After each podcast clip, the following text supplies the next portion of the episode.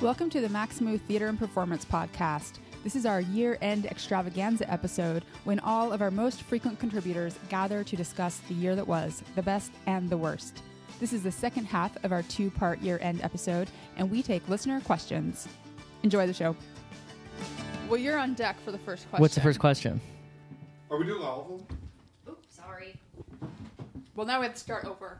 Okay, sorry. Is no, it, is it because I bumped the table? Yes. sorry. Pulled a jack there, just Rules are- smacking the table Wait, well, around. pulled a jack. I am. Do you see how far from the table I am? and he has a lot of pores around him. And I he has very tiny limbs. I do. I can't even look. Look at that. That's wingspan. That's what. I, that's what I'm working with. Uh, We're redoing intros. Oh. Pick up, pick, pick up your I'm mic. David. Hi, everyone. Liz. I'm Liz. I'm back again. I'm Lindsay from Maxamoo. No, you actually need to redo Now your we're back. Back again. Liz is back. This is Fuck a yeah, whole great different place. episode released one week later. They've forgotten who you are and how to identify your voice. Quick poll, listeners. How many of you are listening to Maxamoo for the very first time this week? It doesn't matter. So, you know what? People have said on Twitter that this was their intro to Maxamoo. Was the A our, lot of people. our year-end review year-end. from it's the last the most year. popular So- episode Awesome. every year. So behave. sure. Alrighty. Too late for that. That ship has sailed. Well, now the liquor's really setting in. I have had nothing to drink but a lot of sugar. Same. Same. Jack, who are you? My name's Jack, and I work at Joseph Papp Public Theater New York Shakespeare Festival. Whose views do you have? Uh, uh, several, but today I represent merely my own views and not those of my employer. Hi, I'm Diep Tran, associate editor at American Theater Magazine, and I really cannot believe that many people want to listen to us talk. That's like kind of amazing. There are tens of people that listen to this podcast. Yeah, and scary at the same time. Jose. I'm Jose Solis from Stage Buddy, and that's because we all have sexy voices, deep, so they all want to listen to us. Jose, sexist of all voices. Probably. Yeah. Do I have to reintroduce myself? Yes, David, you do. who are you? I thought I went first. Uh, this is David Levy, and by the time you listen to this, I should hopefully have a new article out in everythingsondheim.com. Lovely. I'm Liz, and I wish I could just keep the song that David sang for me earlier. You can sing it I'm again. Back, back, Back again. again. Yeah. Liz is back. Fuck yeah, great, place. Thank you, David. Cool. And I'm Lindsay. That's the word you chose. I'm never oh. sitting next to Lindsay again. right. I thought Jose was going to sing. Apparently, it's just the rest of us. No, no, no, he's going to. I- I'm going to That's the make it grand happen finale. at the end of this. Jose's going to sing in the style of Audra McDonald. I will. Drink more, drink more sparkling pink prosecco. Remember when Jack used to do impressions? Oh yeah, Steven Pasquale. Might we get some of that later? He hasn't done a show this year that I can. I Oh, didn't see Robber disappointing. Bridegroom, so I don't. I can't. Um, but yeah, you know, if called upon, I will serve. The first question of our listener questions is a repeat that we do every year from a listener and a past contributor at times. The annual honorary Isaac Butler, aka on Twitter at Parabasis question. What performer performance this year moved your Kinsey number?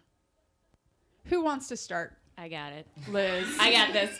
The entire cast of Men on Boats. oh, mm. great answer. Yeah, all of them. I can't even pick one. All of them. End of story. Yeah. You closed down the conversation. Because everyone agrees. No argument at all. Yeah. I didn't see it. Oh, you didn't? I, no, I don't, and I don't even have a good answer for this. Wait, this is not devolving into an erratic order. No, it was I went and now. oh no! Oh, we're going. We went clockwise, right? We went clockwise for the first one. and then counterclockwise for the second. So we're doing like streetcar. Streetcar. We just Right. streetcarred it. Okay, cool. Switched rotation. Okay, cool. Uh, so it's my turn. Okay, so that's great because actually Gillian Anderson's Streetcar is one of my answers. Like, oh my god, those heels! Wow, wow. And the other one is Janet McTeer in Dangerous Liaisons because if she told me to go burn down like I don't know, like a box full of puppies, I would, I would, I would do anything she asked me to do. She's amazing. I will be She's so discussing her good. more later. Cool. oh, but when you said Janet McTeer, I, I thought I thought you were going to say the Tempest. I mean, sorry, not the Tempest. The um, Taming of the Shrew. Chamber Taming of the Yeah. Shrew. She was also Yeah. great in that. She was creepy. Yeah, but the whole that Yeah, but- production was not great. So as I'm looking at Jack Yeah. accusatorily, All all your let's fault, not make Jack. this personal. Don't make it personal. it's not his fault. we need to be able to speak freely here. I feel like Janet McTeer as a man, Jose would just be your t- would be your type. I feel like. Jose's looking quizzical, like Yeah, 'cause perhaps I'm thinking- not. no, Maybe I'm- we need to get to know each other better. I'm thinking Albert Nobbs, and no. Okay, what's your answer, Diep? Okay, so I have a type when it comes to women that I have girl crushes on. It's usually like long, long-limbed, very lanky, skinny, you know, mo- model esque. And Kaneza Schaal was that for me this year because I saw her in Really, and then I saw it at um, Abrons Art Center, and then the new Jackie Sibblies Drew- Drury play, and then I saw her again in um, Duat. Duat, yes, at Soho Rep, and even she's just so gorgeous and so my type, and even when she's wearing like a hideously colored suit suit that isn't flattering on anyone like she makes it work. I'm just like oh my god i i still would even if you're wearing that. So oh, you're just she's just so beautiful and I really like tall women. I think it's because of my height issues. Cosine. uh, I have one that was just sort of in the moment and one that is everlasting from this year. Uh, the the in the moment was uh, I saw David Oyelowo with his shirt off and stuff happened to me that I did not predict. And so I that was that was in the moment though. I don't I don't think he's for me. My the my my number one He's a really snazzy dresser, though. incredibly snazzy dresser. Yeah, he has great fashion taste. So I feel like Absolutely. no, I feel like that would be like my but I so would. but after after David and I parted ways, which is inevitable, I would go back to my number one. I I've wanted to say this to him because he's worked in my building a number of times. Uh, is uh, a young actor named Chris Livingston, who, if anybody has seen Party People at the Public Theater recently, he is the the protagonist of it. He's been in a number of shows for us, uh, and uh, and and also around New York. And I love him so much, and I have such a deep and abiding crush on him. And I want I'm saying that because I want him to listen to this. Like when this when this drops, I'm gonna send him the Is he link on without Twitter? context.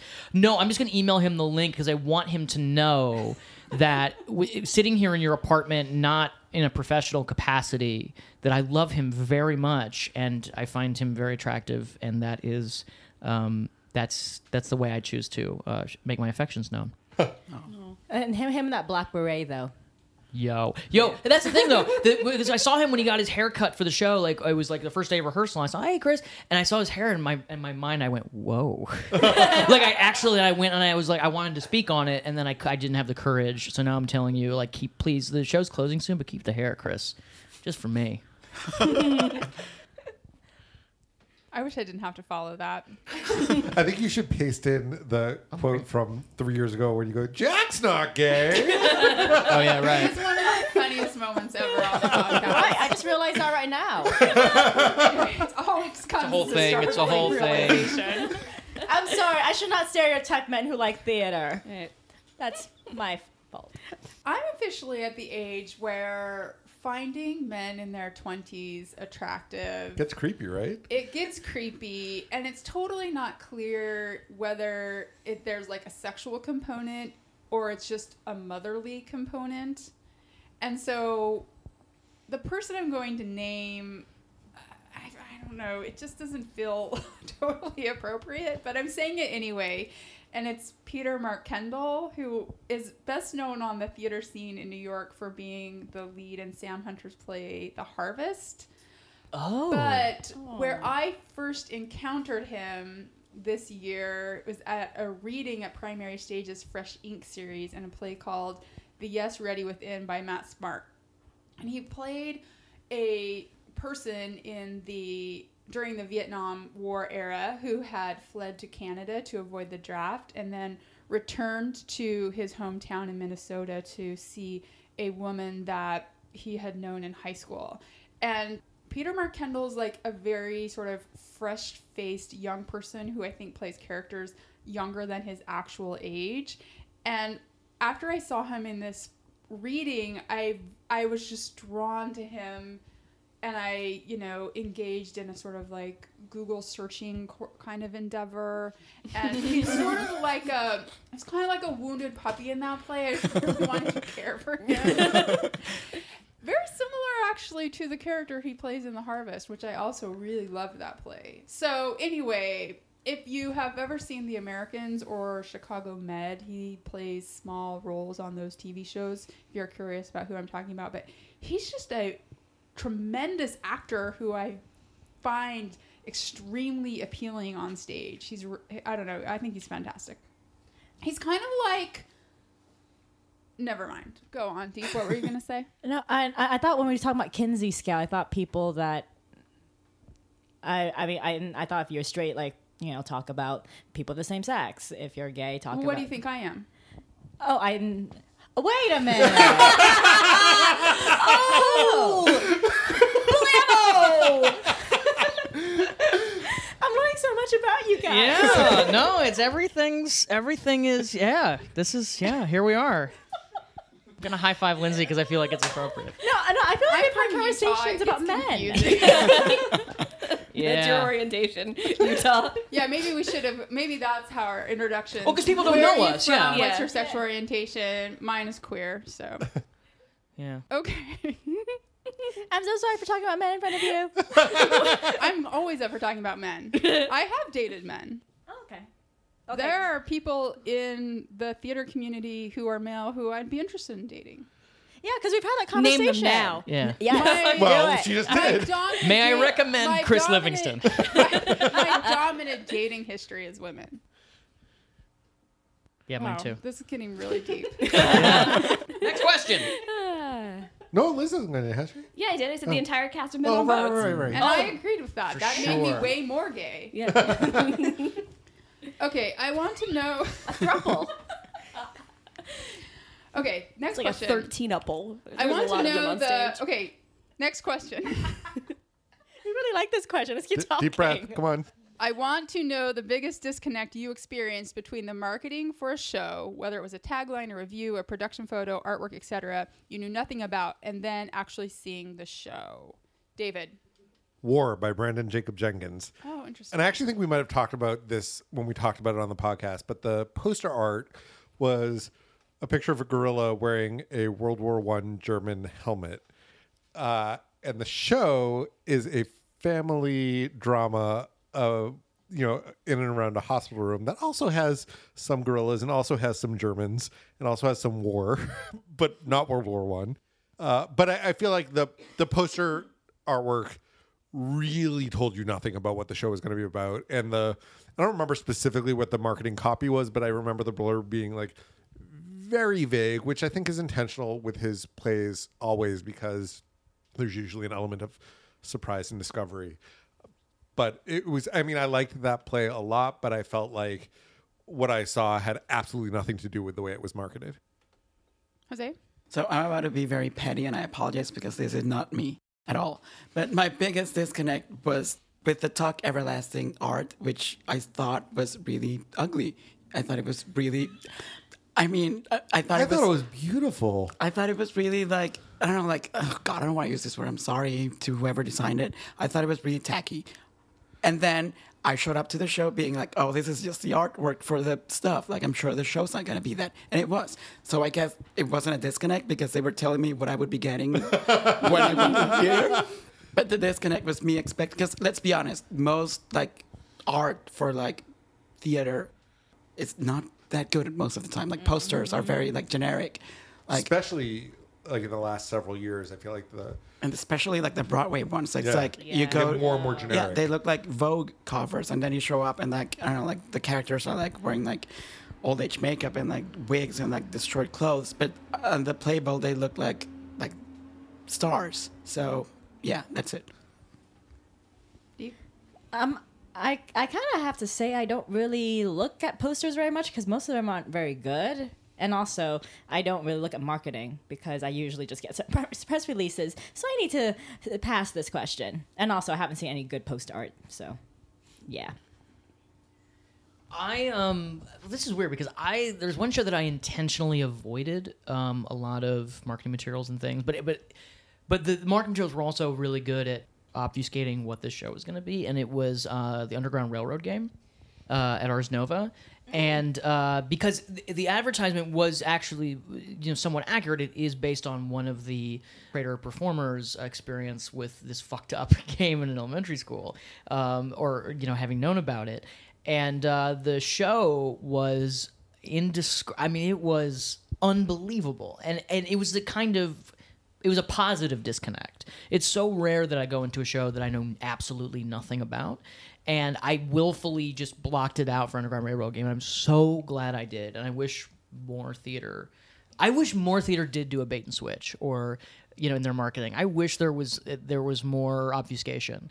Um, because a lot of times you go, you know, you read a marketing blurb and it says like, "Oh, this is what the show's gonna kind of be like," and but it's kind of still has that cliffhanger ending because they want you to buy a ticket. And then you go and you're like, "Oh, that's just what you described." Wait till he finds out about all the people of color in Hamilton. Yeah, or that Fun Home is uh, as a lesbian protagonist. Um, yeah, it's uh, I, I like bait and switch, and that was the best uh, bait and switch for me. Uh, But yeah, like the wooden ruler was, which was like the best prop they gave out at any performance. I think. Yeah, like the gum and the wooden rulers at the end. They gave out wooden rulers at the performance you saw. I got one, and I was like, I was spanking everyone on my way out. wow. I didn't get one. I didn't get either. one, and I was at that same performance. Well, I always bring my they own had spanking gum. ruler to the I got the gum. I got the gum. I didn't get gum either. I didn't get gum. I I go got gum. the little I was at the toy. same performance you were at. How did you get gum and I didn't get gum? They, you know what it was? I went back in. They, they, they uh, were a little late on the get, giving out gum. So like the first Oh. like twenty people that left didn't get gum, and then they were like, "Oh, right, the gum," and then they handed out the gum. That's my story. The one, the one you, you, you said a wooden ruler thing, Jose, made me think of the um that the scene on Underground Railroad game where where Scott Sheppard is completely naked and she's like playing with his penis with the ruler. yeah. Okay. That's what that was. I think that's what I was gesturing at in mind. they didn't. That, that, put it this way: that wasn't the poster, and that's why That was not I the was. poster. Yeah, no, that was not the but poster. now when I Should think have been. wooden ruler, I just think of that. So thanks for that, guys.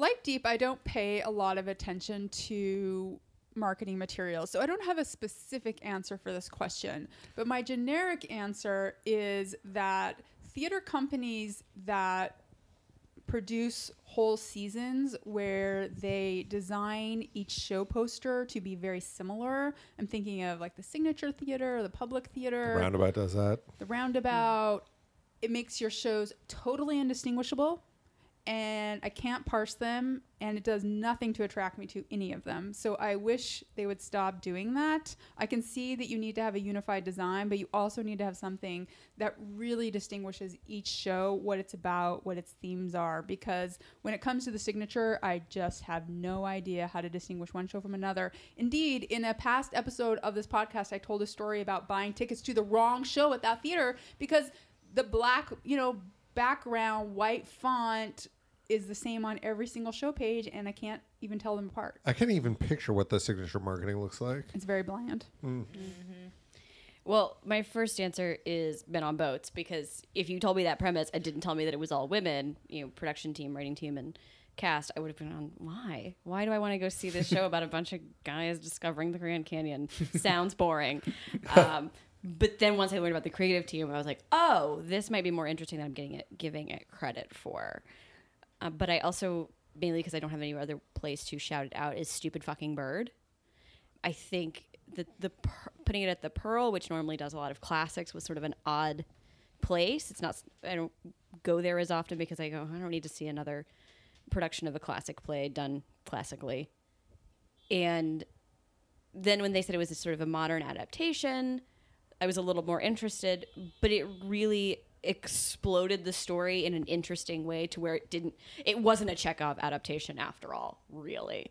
And I honestly, I wish the Pearl would do more like that and sort of expand their repertoire and what they classify as a classic play.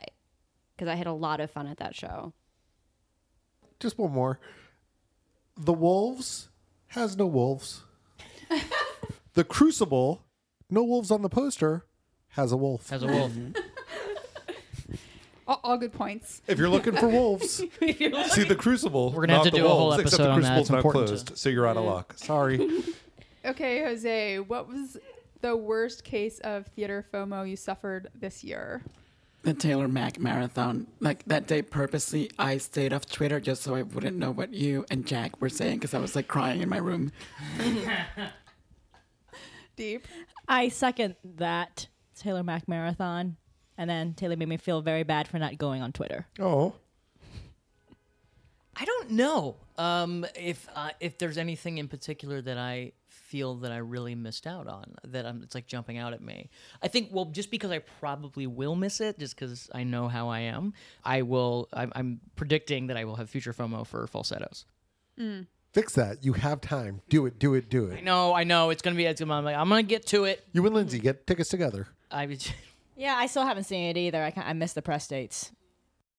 Mine is Shuffle Along, Close Too Early, Oh, Tragedy, same. Wish I'd Seen It. Yeah, Shuffle Along and Taylor Mac. So like Taylor Mac also, and I have on my list Sweet Charity because I've basically been priced out of it. Um, but also, there's a lot of stuff happening outside of New York that I've felt FOMO about. Uh, you know, I'm from Boston. I keep an eye on the Boston theater scene. Uh, right now, there's a production of Scottsboro Boys there that did so well. They're actually bringing it back for an extra month, which I, I, never, I still have never seen that show, and I'm really thinking about can I make a trip to go up there? But I'm usually very unsuccessful planning trips around theater. So uh, we'll see. But like, I, I'm feeling a lot of FOMO about Boston theater this year. Okay, what show do you wish more audiences had a chance to see Diep? Um, I'm gonna bring up something that Jose brought up last episode. I guess by this point, uh, which is which was the West Side Story at Carnegie Hall in the knock at the Knockdown Center in in Queens, which by the way is really hard to get to because it's in Ridgewood. I'm sorry, you can't complain that Brooklyn's too hard because you live in Queens, and then complain when there's an excellent production in Queens. Why? That actually Well, is a fair point. well, Those are the technically, the only way I can get to fucking Ridgewood is to take the L. So, which which kind of turns it into Brooklyn in my head. Why, why are there more theaters right outside of my apartment? That's what I'm always Yeah. asking. Yeah, same, same. Actually, I would like that. Fucking people produce more in Long Island City, guys. God. I'm gonna go down to my local bodega and just be like, do falsettos right now. Just do it. Just you guys. The guys working the grill, you get in here too. You're gonna you're gonna do it for him. Of course, you know it. Don't say that to me. Um, is my turn? Yep. Uh, the big one for me is Runaways, the extraordinary production that Encores did, uh, directed by. Was that? No, this isn't the FOMO question. Oh, what show do you wish more audiences Oh, had? No, one more in see because it Oh, only okay. gets Zonkers only ran for a couple days. Uh, Sam Pinkleton directed Elizabeth Swados' extraordinary uh, 1970s musical Runaways, which was very meaningful given that she died earlier this year, and also that is just one of the greatest musicals ever. And I, I had a, a, a tremendous time at it, and it was just it, it, it proved how relevant and, and magical that piece still is. Um, so yeah, So I interpreted this question as what show do you wish had transferred to Broadway, essentially? And I have two Kentucky and Skeleton Crew. I believe these shows, if they were written by white men, would be on Broadway. They are as important, insightful, and big. They could f- handle the size of a Broadway house as the humans and significant other. No shots at Stephen Karam and Josh Harmon. They deserve to be on Broadway, but so do Leah Nico Winkler and Dominique Morisseau. And I think it is a tragedy that they are not there. Um, I was going to say actually a show that you and I saw, Lindsay. We saw Room at the Pit. We saw it on its last night, and then they brought it back, but it had kind of a few scattered performances. And I feel like the Pit is starting to produce a lot of really interesting small theater with a comedy bent. And I hope that they continue that because Room was such an interesting, funny intersection of a lot of different types of theater. Uh, it was about these black men, black actors who are all called in to play like drug dealer's friend on a procedural television show, and they are stuck in the casting room auditioning for the same role over and over and over. So it's a little Beckett, it's a little chorus line, and it's just it was straight up lunacy at points, and it was so fun and thoughtful, and yeah, we saw it on the last day, and I regretted that I couldn't tell more people to go see it. And then when it came back, it was just a bunch of scattershot performances, and I couldn't go back. Um, but it was such a fun show. I have on my list Underground Railroad game, which just was one of the most surprising and powerful pieces of theater I've seen this year. I think you guys already spoke to that, so I don't need to say more. I'm gonna go with a show I saw last week, and it closed yesterday. Actually, it was Josie Long's Something Better, which I usually, when like random people know what I find out what I do for work, I'm usually like very diplomatic. I'm like, I'm not gonna recommend anything because taste, blah blah blah blah blah. But everyone who's asked me what to go see this week, I've been go see something better. You need it. Like you're gonna come out of it like with hope and faith, and you're not gonna want to jump off all the bridges in New York. so yeah, like if that show can play forever, at least for the next four years, every day, uh, two performances every day for the next four years, that'd be great, right? Yeah. Okay. What show in the past season would you send your best enemy to? Jack. Now, can we? What does that mean? Well, that's a good question. Yeah. I had I don't know how to answer it. two interpretations Sure. of it. One that you have an enemy and you want to punish that person, That's so you how would I'm send them answering. to bad theater. The other being that you, being a good person, your enemy would be a bad person and needed to be redeemed. And what is the show you could send them to to teach them empathy and values? So it really comes down to like what kind of villain are you? So I'm gonna need. A, can I? Can You I? can Can I pass, pass? yeah, I'll, yeah. I'll. I'll. I'll. so. I'll, I'll, gosh, I'll start. I'm starting to sound like a broken record here, but my show, because I went the empathy route, is Skeleton Crew by Dominique Morisseau. um, you cannot sit through this play and not be touched by it. I just think the struggles of these characters are so visceral that you walk out of that play with a heart's two sizes bigger than you have. And there's a very specific moment in that play that I love so much. And it is the monologue by Shanita, who is played by Nakia Matheson, the production at Atlantic Theater. And it's about how she derives her self worth from her work and how it makes her feel like a strong and good person to have a job where she is making a contribution. She doesn't just want to earn a paycheck. She wants to be valuable to society and she talks about how it has affected her relationship with her father and I just think that monologue is one of the most beautiful moments I have ever seen on stage. I've seen it 3 times, once in a workshop, once at the underground at the Atlantic and once in their primary stage and it kills me every time. I think it is so beautiful. If you ever want to give a genuine recommendation for a monologue, you should give that one.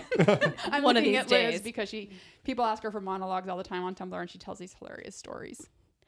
So you went the empathy route, and I went the mean route. Um, Yeah. um, because I'm sending my enemy to Yesterday Tomorrow, which I did just mention as one of my favorites. But also, I want to baffle the hell out of someone by making them sit there and listen to someone sing Yesterday with not all of the notes the same for an hour. Because I think that's sort of an exquisite torture that I could give to somebody else. I went the similar route, uh, and I'm sending my enemy to that Golden Girls show, which is the puppet show, Golden Girls show off Broadway, which was the worst hour and a half of my life this year. And it's an hour and a half? yeah, and no intermission. There's no escape, and it's the kind of theater where like you cannot walk out without like walking across the front of the stage, no matter where you sit. It's just, oh god, it was just the worst, and and. and uh, I could go on and on about why it doesn't work and why it dishonors the Golden Girls, but suffice it to say, if you're listening and you care about joy, stay far away. Oof. Okay, so I only have like a handful of enemies in real life. Ariana Grande is one of them.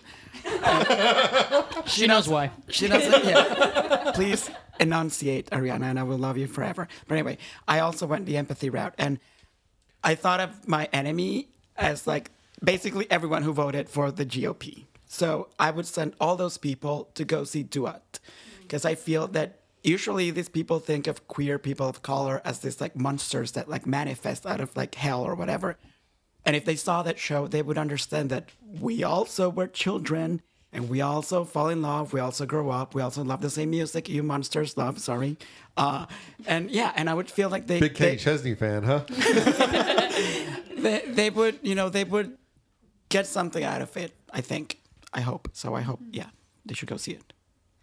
So I did a mix of both uh, empathy and punishment because, oh, well, granted, I like to think I don't have enemies, but in, in real life, but over the internet. I do. It's like all of those people who comment on my articles saying theater is theater is just entertainment. It's not supposed to be political, or it's it's just acting. So a white person can play an Asian person. Like, no, fuck you all. So, so what I wanted to do was send them to a socially progressive show, but that has really uncomfortable moments, just so I can punish them a little bit. So I got top three Underground Railroad Game because yeah, and also the ruler scene. uh, I'll Never Love Again that Clare Barron play at the Bushwick Starr for its portrayal of young femininity, multicultural cast, and also that oral sex scene.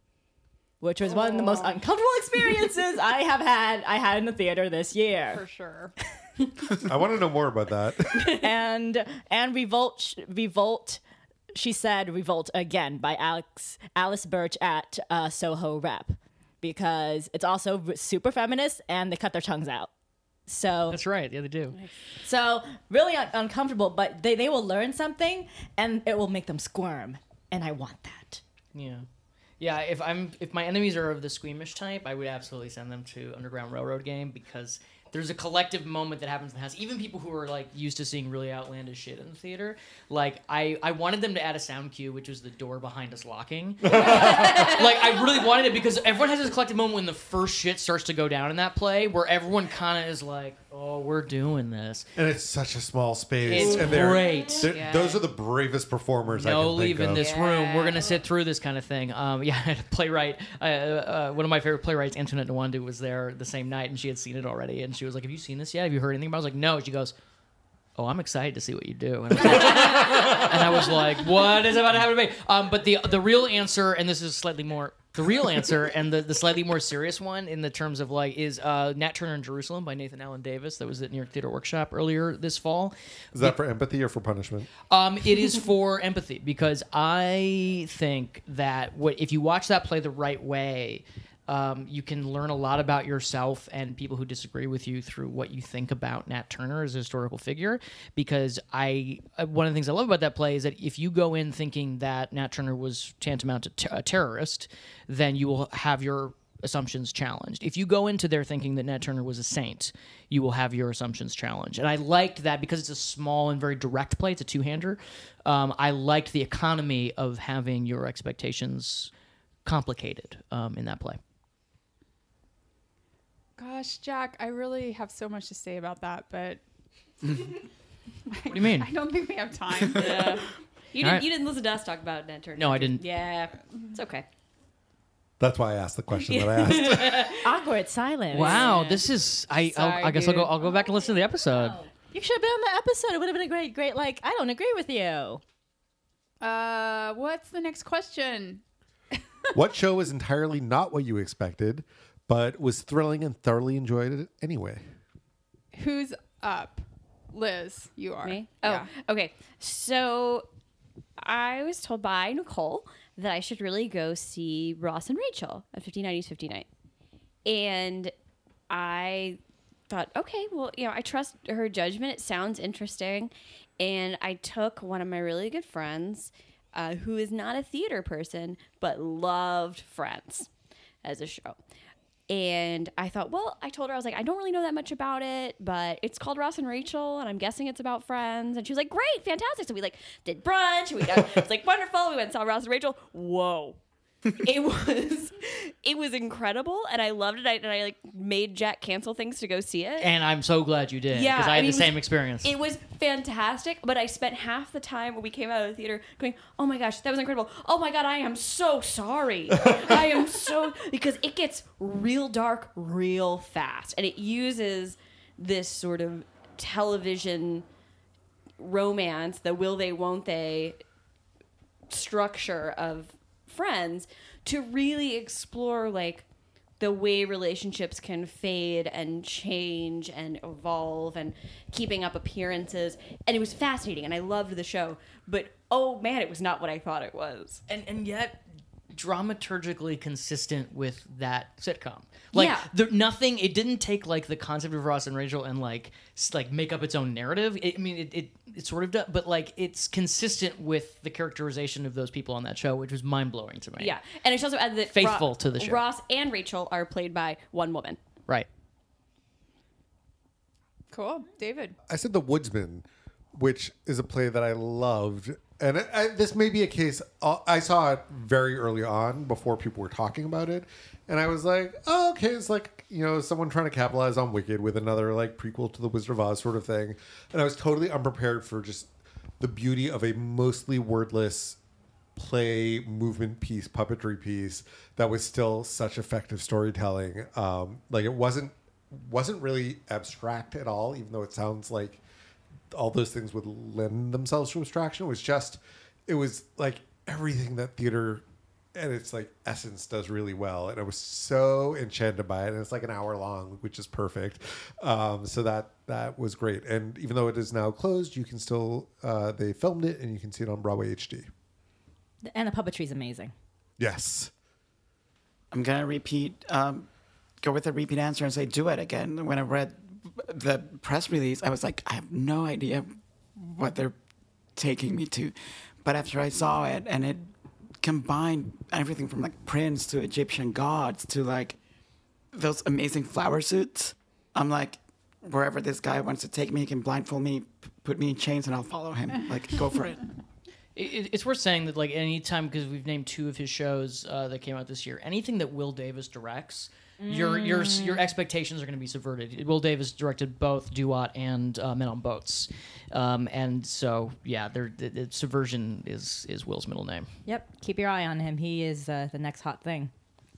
Okay, for me, it was actually I Maxamoo convinced me to see this show, which is, which is the Holler Sessions by Frank Boyd that played at, at as part of the Coil Festival in January, because it has thing it combines things that I don't like, which is one person shows. Jazz and white men talking to me. And yet, such a good time because he just makes you feel enthusiastic for something that I don't really feel enthusiastic about. And so, granted, I don't listen to jazz right now, but I I really enjoyed hearing him talk about it, and that's it. And that's yeah, that's a gifted performer right there. So good, kudos to him. Diep, you have made my day. Thank you so much for that answer. Jack. My answer is "Oh Earth" by Casey Llewellyn, uh, which was a show that was done at uh, Here Arts Center, and was sort of presented to me as a riff on Our Town, and that is true. But it is also a deconstruction, a criticism, a shellacking of that play, as well as maybe the greatest love letter to that play I've ever seen. Not to mention that it also includes special uh, from the grave appearances by early uh, trans activists uh, Marsha P. Johnson and Sylvia Rivera. Not to mention that a key part of it takes place on Ellen DeGeneres' talk show, and and on and on and on. And it was these weird disparate elements that is one of the w- best plays I saw this year, um, and I was delightfully subverted at every turn by its condemnation and love for theater. Wonderful. Okay. This may require some previous research, but what was your favorite line of a show you saw this year and why, David? I told you I don't have this. Oh, so it's my turn. My the one that's been haunting me the most was "Touch Me, It's So Easy to Leave Me," a song by Leona Lewis as Grizabella in the Cats revival. I am I am kidding. oh my god, if you all could only see our faces.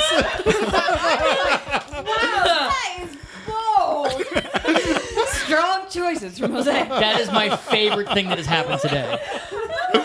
You don't have to sing anymore. That was great. Okay, well, well, officially, I guess that one was it. But the unofficial one was actually a line that Mary Beth Peil's character says in Dangerous Liaisons. I don't know how to pronounce her French name, so I'm sorry. Uh, and she's talking to one of the characters, and she's this woman, like she's the oldest character in the play, and she's talking to a younger woman who's like complaining about how the world's bullshit for women, and she tells her, "What surprises me the most is how little the world has changed," and yes, I mean yes. Amazing, because I also picked a line from that play. So I'm going out of order. So the leads in this revival on Broadway are Janet McTeer and Liev Schreiber. And most people are probably familiar with it because of the movie version. But briefly, if you don't know, it's a really rapey play. There's a literal pussy grabbing scene. I saw it the week after Trump's sexual assault video came out. It was so heavy and so much to take in that moment. And so I'm kind of not surprised that it's not doing super well because I just think it's like the wrong moment for this play. But there's this finale scene where these two leads are having a fight and the lead female played by Janet McTeer, the queen, she is refusing to uphold her end of the bargain, which is essentially to sleep with the male lead because he has done something at her recommendation. And they're going back and forth, and he is essentially delivering her an ultimatum. And he says, Yes or no, it's up to you, of course. I will merely confine myself to remarking that a no will be regarded as a declaration of war, and a single word is all that's required. And she says, All right. And then there's this long, long pause, and then full throated, she just screams, War! And it is so fucking amazing. I mean, it is like the single greatest line delivery I think I've ever seen on stage. And I just, now, anytime anyone asks me any question that's an option, like, white or wheat bread? Should I turn left or right? I just want to scream like war. Like, that's my response to all questions now. Post Trump, I'm just I'm I feel like there's a lot of conflict, and that is my that is how I feel about life right now. So thank you, Janet McTeer. Okay, I skipped Diep. Oh, I don't have anything. I don't remember lines very well. Sorry, okay, guys. Jack. the last uh, I have two. The last line of uh, the third and final uh, Gabriel play that is uh, at the public, which is called Women of a Certain Age. Um, the last line of that play in, in a post-Trump world was uh, fantastic. I won't spoil it because you should see it. Um, and then, but my real favorite Oh, one. you're keeping your line a secret? Yeah, absolutely. Because it's the, the words. Because if I said them to you, the words themselves aren't remarkable, but in the context of the play, they made me. They made me want to cry. Oh, really? We can't give a spoiler alert, and then you can tell us. Oh, um, I guess I can just. The, the words simply are, "Are you done yet?" And, but the it's the, I won't tell you the context of it. moment. I yeah. see. Okay. Um, but then the other, the real one, which is a line I, I've I first heard in a reading of this play years ago, and that I still think about once a month is. This is New Jersey. Motherfuckers come out the womb sucking on disco fries, which is a line from Ironbound by Martyna Majok. I think about that line fries. all the time. what are disco fries? They're, fr- they're, It's like they're- American poutine. Yeah, Yeah. It's, it with cheddar cheese and gravy. I just there's something about the cadence of that line that I love. Motherfuckers come out the womb sucking on disco. I just love the word choice. I, I, I don't know. I just love that line. Delightful. Nice. Um, I'm gonna go back to Viet because we keep bringing that up because it's the one that my friends and I keep quoting, which is "Oh, splish splash, taking a bath." Because yeah, yeah, yeah, Because- So there's this whole conceit. And, uh, like, honestly, my favorite part is uh, we talk about the favorite lines is just the way they handle the Americans trying to speak Vietnamese in that show, which is to just fill them full of weird American uh, similes and word choices. So they're just like, mm, you know, cheeseburger, yellow banana face, and like that's it. And they Cheeseburger slavery. cheeseburger slavery. And they're just Nixon. and so he uses splish splash taking a bath to imply that like, oh yeah, no, your boat's totally gone, everyone died. He's like, mm, you know, splish splash taking a bath. And you're like, what what? And so it's just it was a great conceit in the play that doesn't really get any explanation, but you get it immediately and it is so effective and it is never not funny. Um so you know, splish splash taking a bath. That's my Me love Princess Awesome Happy. yeah, me love princess Awesome happy. Yellow banana face translator. I'm impressed with everyone's memory. I love a good line. I could literally only pick one word. I mean, listen, if, if song lyrics count, I probably could do song lyrics. I'm gonna do something next year. This is another thing that like rather than like putting like playbills on like social media, which I do sometimes, is is um to put my favorite quote from a play of the day because I'll inevitably have seen something that day. I just I want to start doing that and collect them all. I like that. I like Yeah, that I idea. like that. And it'll be good for next year's podcast when you have to Yeah. think of a line. It's funny. I tend to go on Tumblr and do quotes from plays when I read them. So I looked back at that for this, but I realized it was only plays that I read and not plays that I saw because I'm afraid of misquoting them or I don't know. Oh, Yeah. I got one now. Oh, you, you, my friends, are fucked from the trump card. Okay, next question. What is the show or moment at the theater in the last year you will remember 10 years from now? David. Okay. Uh, so I think this is a good one. I went to see Small Mouth Sounds, and for those of you who didn't get to see it, it was in a relatively small theater. There were only three rows on each side of the playing space, and the show features full frontal nudity. So you're very close to the action. And when I saw it, a woman in the first row pulls out a pair of opera glasses. it was amazing. no joke. I am. so I did a show that had a, a lot of naked men, and I had people come and sit. It was a small theater like that. Some people were sitting in the third row, pulled out. uh What do they call them? Binoculars. Yeah. Yeah. Pulled out binoculars. Wow. When people got naked. Bold. Yeah, people are shameless. Yeah. Wow. Okay. And also, like, you didn't need magnification to see anything in the show. Like, just to be clear. Good for the Also, it's not hard to see a penis everywhere. So I'm gonna go with again West Side Story at the Knockdown Center because uh, just to give you a little context, building up for the exact moment that I think I'm gonna remember until I die probably. So uh, Carnegie Hall had been working on something called the Summer Project for a year before this performances took place. And basically, they were using West Side Story to teach uh, kids all over the city in all the boroughs about musical theater and about West Side Story in particular, which I think is how all kids should be educated, right? Like West Side Story and Bernstein and Sondheim. Anyway, And they also wrote their own songs too, Yeah. inspired and poems inspired by it. So it's teaching them about, about self-expression by using West Side Story. yeah. So like one of the things was that some of the kids at some point would become a part of the performance, the official performance of the the show. Some of them were uh, playing supporting characters, and some of them were in this. And this is the moment. This massive choir of over like a hundred kids from all over the city that joined the lead characters to sing somewhere while holding candles And yeah, if I could cry, which I I've tried, but I can't.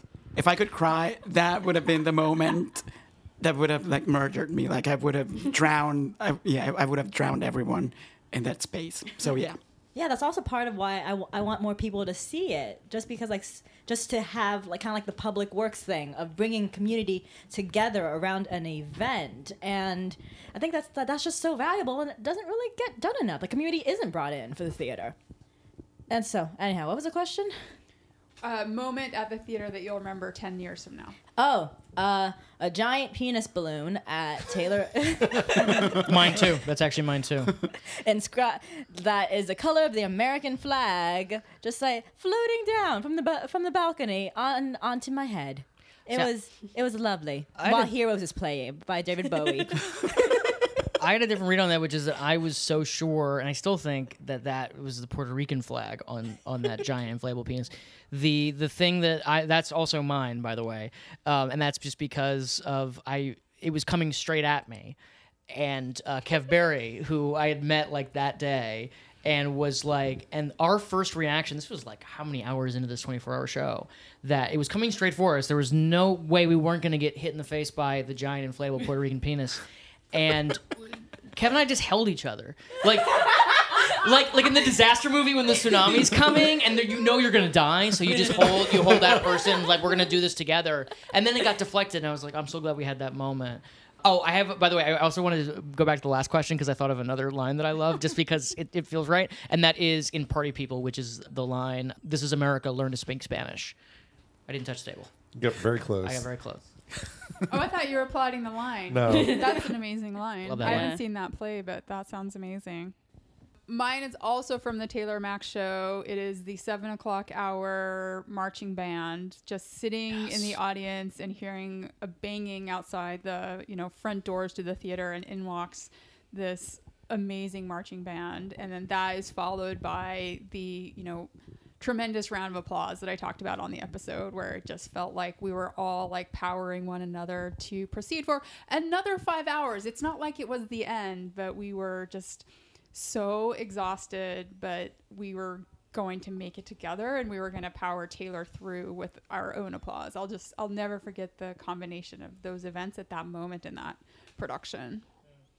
So maybe this is kind of a cheat because I had a really hard time coming up with something. But I was just thinking, looking at my big list of plays, um, how much I love visiting year after year. Too much light makes the baby go blind, and the Neo Futurists. I think that's such a special New York theater institution that I'm always telling people to go to. I go once or twice a year. I love it. And it's something that I, I talk about constantly to people. Um, I'm just I'm so enchanted with it. And now that I've seen that they're having some issues and they're pulling the rights for Chicago, and, and Greg Allen is having some some of his own issues, and I was so sad to think that there's a community that is losing something that has brought me so much joy since I've lived in New York. And I guess that kind of made me realize how much I love that show and how much I think about those pieces and, and that community um, over the years. So Yeah. Next question. What was the best piece of theater you saw outside New York City this year? I don't know if everyone will have an answer for this, but I think we're at Jose. By far, Come From Away, which I saw at Ford's Theater in Washington, and it's coming to Broadway in the spring of next year.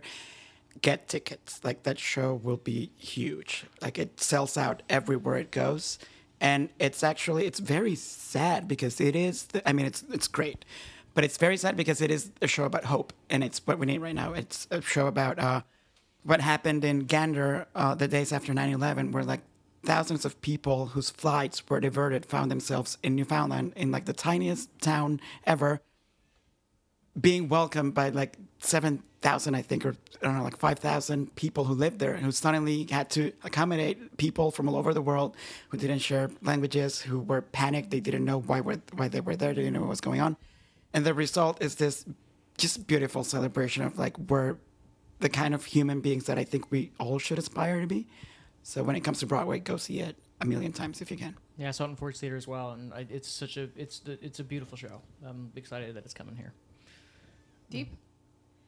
Um, I'm, I'm going to tell everyone listening that at some point in your life, you must go to the Oregon Shakespeare Festival and see all of the things that they are producing because they're they're the biggest, uh, they're one of the oldest uh, regional theaters in the country, and they produce in rep all year long from January to um, October when it starts getting cold, and it's like they do such good work. Just great plays, and also and and they have with diverse voices in them. Like they've co- they commissioned and world premiered the following plays: "Sweat" by Lynn Nottage, "All the Way" by Robert Sh- Robert Schenkkan, Uni- "Party People" by Universes. Like they are bringing like they are telling the, the stories of America, and that's what's coming to New York right now. It's like mo- it's mostly Oregon Shakespeare Festival shows. So you should go because it's kind of like Brigadoon, and like it's in the middle of nowhere, and and it's just the it's just a town where the theater is a jewel piece, and everything everything around it, restaurants, is meant to serve the theater and its audiences. And so you you it's just it's so good. It's it's amazing. I love it so much. Anyhow, so the best thing that I saw this year was at, outside of New York was at Oregon Shakespeare Festival. A lot. I'll, I'll pick one because there was a lot, which is uh, Roe by Lisa Loomer, which is about the the Roe versus Wade case in that legalized abortion nationwide, and how the plaintiff, the plaintiff, and the attorney I, how they came together to work on it and then how their paths diverged after. So it was just, especially in the climate where, you know, women's rights are being infringed upon and attacked. Like, we need a work like this just to remind ourselves that it's not, this isn't in the past. It's, hap- it's still happening. And for us to reconcile with our history, a part of history that really isn't taught very much. So, so it was, it was great and it's coming to Washington D.C. Arena Stage in January, and it's probably going to come to New York at some point. So, Yeah, it's a beautiful play. Mm-hmm. Jack. The best thing I saw abroad um, this year was uh, a little show that I I just decided to attend like like literally a couple hours before. I was in Seattle a couple weeks ago, um, and I saw something called "Power from the Mouths of the Oppressed," which is a traveling theater performance community concept uh, that has been spearheaded by uh, Patrisse Cullors, who's one of the co-founders of Black Lives Matter. And basically, what she does is she goes into cities, mostly cities at this point, Um, just happened to be Seattle that week, and she finds from communities of color people who have stories that they want to share about the ways in which they have uh, come up against the criminal justice system in various ways. And uh, none of them, none of, the, none of them are performers. They're uh, they range in gender and age dramatically. And basically, she goes in there and like helps them, sort of almost like like a moth, like you know, like take their experiences and help them develop it into a story before an audience, and then they perform it for the first time in front of an audience of people. And I just found that event to be so healing and important. There's been a lot of different types of theatrical models that have engaged with Black Lives Matter in in variously profound ways. This to me was the most profound because it was not through the voice of a playwright, it was not through the voice of an actor, it was a voice from the community. And it's particularly striking to be to see it in a place that was called the Langston Hughes Cultural Center in Seattle, one of the most aggressively and successfully gentrified cities in the United States and I, I was just I was blown away by it. And I was particularly blown away by uh, the audience was about half uh, white and half people of color. And the first thing that Patrisse said before the performance started was, "This is not an exercise in consuming black pain." And you need to watch it with that in mind. And I thought that was like, oh my god, I I want someone to say that before so many shows I've seen this year, because it's because sometimes it can feel that way. That that's why we're here. And I, I just I was blown away by it. And um, so if it comes if if uh, Powers uh, from the Mouths of the Oppressed comes to a city near you, please go see it. The thing I wanted to mention from outside of New York City is the Fusebox, Fest- Fusebox Festival in Austin. It's like a mini January festival. It's like a little mini coil in Austin. It's four days in April. The upcoming one is April 12th through the 16th.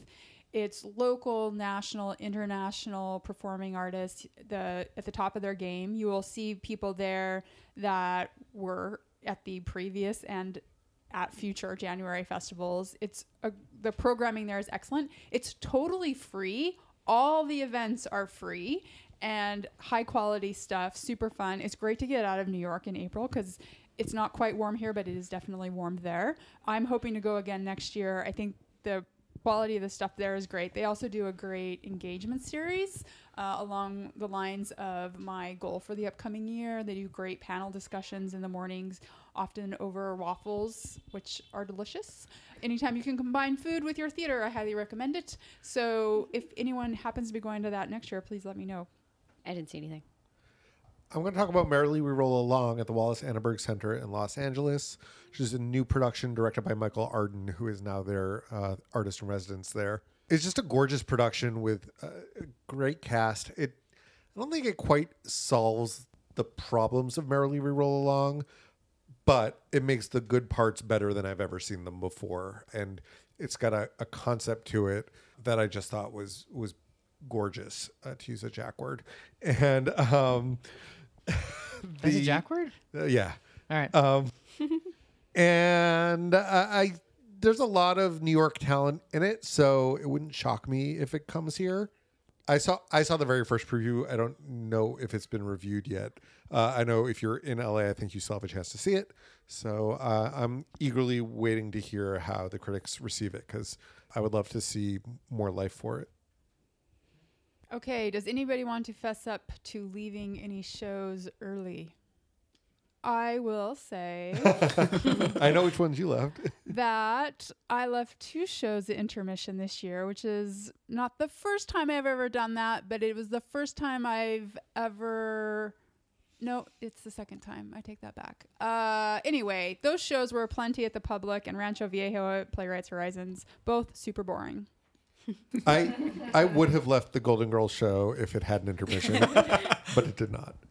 So I took a nap. That's that's actually I, I've never left a show at intermission since college, but uh, I am very good at, at putting myself to sleep if I want to leave but feel like it's socially inappropriate. Anyone else? I, I oh, go ahead. Oh no, I didn't. I have nothing. I was gonna, I, I I'm proud that I never have uh, in my life uh, left a short intermission, though I've wanted to many times.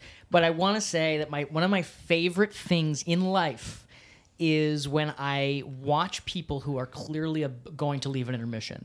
and the the the the subterfuge and like they suddenly become like spies and they're like you know they get the coat but they don't want to make it look like they're li- they're trying really hard to be inconspicuous but I see you every time and one of my favorite things happens here I will not say who this was um, or what show it was but I was uh, working late at the public one night and uh, a dear friend of mine uh, I caught her leaving one of the public theater shows at intermission. And i was fine with it. I didn't care but her trying really hard not to like be caught in that moment was maybe that's my favorite theatrical moment of the year because she clearly was leaving i was like oh what are you doing here oh i'm here to see this show and i'm like great and she just kind of slowly walked out the door i just loved it i had to check I te- Shameful slinking off. I know, this like, Oh, and I texted her an hour later, breaking being like, I the don't, shame barrier for this. yeah. No, because there are people who are totally shameless about leaving. They're just like, like I like I said, like I was at the encounter last night, and about every twenty minutes, uh, someone left the theater, and that's the show two hours It- no it is intermission. not okay to leave mid-show. and that mm-hmm. was like, and Same. that was completely shameless. I was kind of Those impressed by that. are bad people. Anyone else? Okay, No. good. Let's move along. What made you cry at the theater in 2016? Diep. Well, it's gonna be Vietgone because one, I don't cry at the theater, but when I do, it's because other people are crying around me, and so it says it's kind of like sneezing. so, which you know, not cool, guys, not cool at all. But and also because it, it, specifically, I cried at the very last scene in Vietgone, where where the father is telling his son that Vietnam was more than the war, and like he as a person was more than the years that he fought. Which it's an obvious thing to say, except no one ever says it. No one ever really realizes it. And also, my dad has had this conversation with me so many times growing up, and so it was one of those things where, oh shit, you just put a conversation between me and my parents on the stage, and that never happens to me. So it was amazing. Yeah. I, I- I sobbed like a child. Jack. Well, the uh, the aforementioned uh, performance I saw this past uh, week of Noise by Cesar Alvarez uh, was just uh, slaying. I would also uh, Runaways was a really profound experience for me. I just felt really because that was the the first show that I was in when I was a kid when I was an actor, and I, I did and and and the that doing that show completely changed and has informed my theater life since then. And yeah, those are the those are the the big ones for me.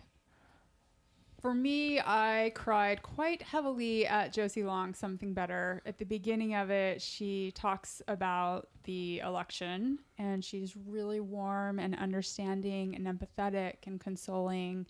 And the tears started to fall, and I could not stop them for a while. Um, that show's really beautiful. I'm glad you raised it earlier, Jose. Um, like I said, I cried a lot at the theater this year. Mentioned waitress. Uh, oh, color purple. Actually, during Celie's pants because she was so happy. I was happy for her, and I cried. School of Rock because I was so proud of those children. And I cried. They're so talented. yeah, I was like, look at them, they're living their dream. Cries. And then um, a special shout out to the entire Playwrights Horizon season this year, um, which I feel like every show I saw there ended with people caring for a loved one who was dying, uh, which is hard. Like, please, Playwrights, I love you so much. Please stop doing those shows. I can't. I feel like I've, I've said this like take it. 300 times this year on this podcast about how like enough with the fucking dying family member shows. Like I know, we and get I, it. and I know I'm being manipulated by it. Like sometimes it wasn't even good, but I was still sad about it. I think it's a Easy shorter list. target. I Yeah. am. I am. I'm an easy target. Like I, I cry. I cry when I'm happy. I cry when I'm sad. I cry at everything.